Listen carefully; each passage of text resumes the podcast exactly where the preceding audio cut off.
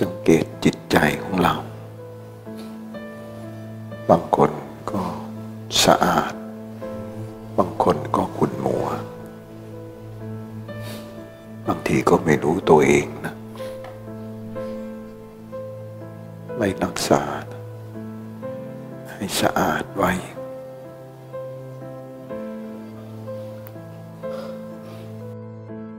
บางทีอาจจะเผลอปล่อยจิต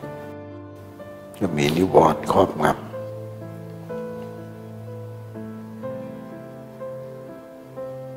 บางคนก็ส่งจิตออกเกินไปไปยุ่งกับคนอื่นมากเกินไปลืมเฝ้าดูจิตตนเอง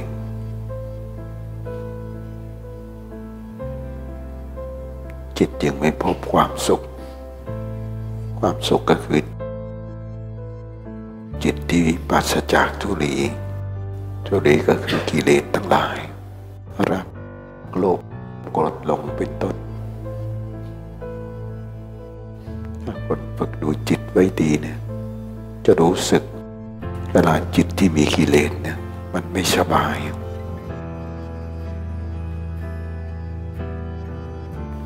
จิตมันจะเหมือน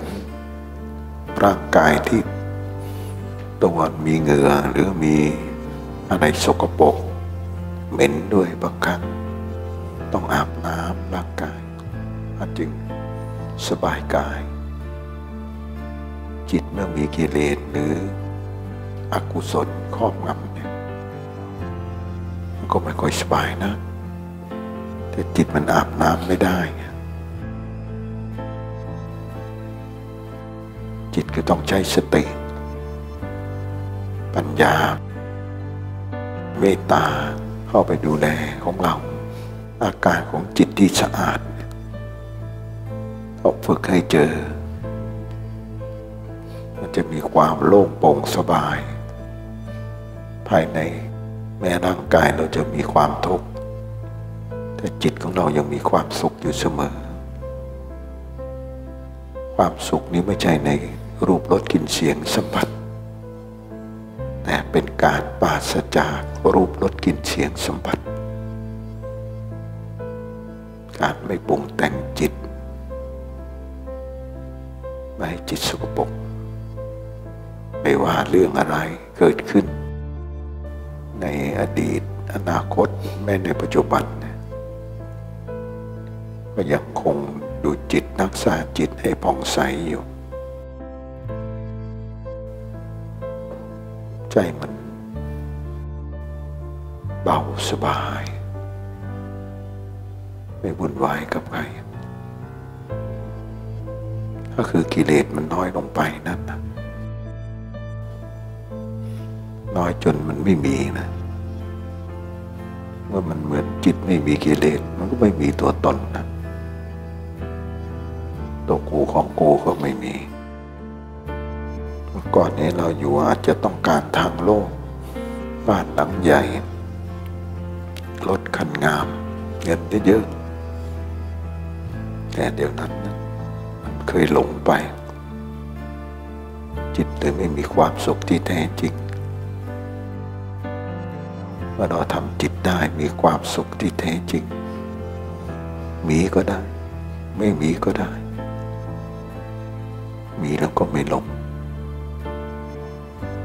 คนที่เสียโอกาสไปเยอะเพราะความมีนะพอมีเงินเยอะๆก็เที่ยวกลางคืนเสพกามรูปรสกลิ่นเสียงสัมผัสหนักไปเล่นการพนันเจ้าชู้ด้วยคือถ้าไม่ได้ไปมันไม่มีความสุขหลงไปนะหลงในอบายมุขมันยิ่งหนักกันบางคนก็เบาหน่อยหลงใช้เงินว่ามีความสุขไปช้อปปิ้งไปเที่ยวต่างประเทศไปดูอะไรจิตมันค่อยล่าสมมุตินะมันสบายมาก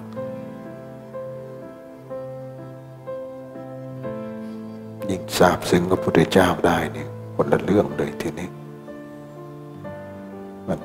มัน ไม่โหยหาอย่างอื่นนั่นนะมันโหยหาพระพุทธเจ้ากับนิพพานนะ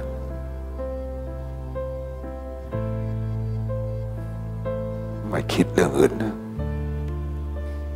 เรื่องอื่นไม่มีสาระอะไรเท่าไหร่นะสาระก็คือหนึ่งอยู่กับพระพุทธเจ้าสบายที่สุดนะในบรรดาพระอรหันต์ทั้งหลายนะพอท่าน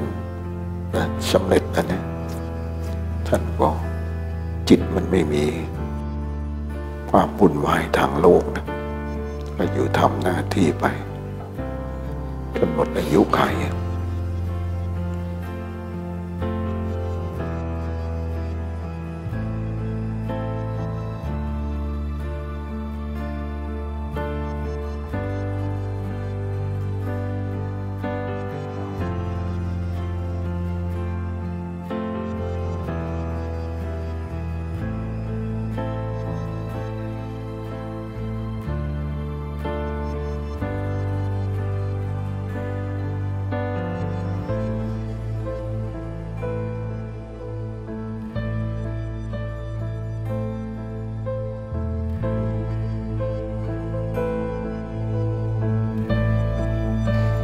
ก็สะอาดบริสุทธิ์ตลอดเวลานะ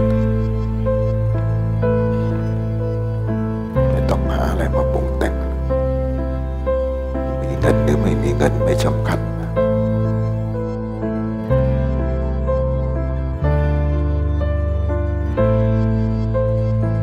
พุทโธอัปปมาโนธัมโมอัปปมาโนสังโฆอัปปมาโนคุณแห่งพระพุทธเจ้าพระธรรมพระสงฆ์ไม่มีประมาณณเมตตากรุณา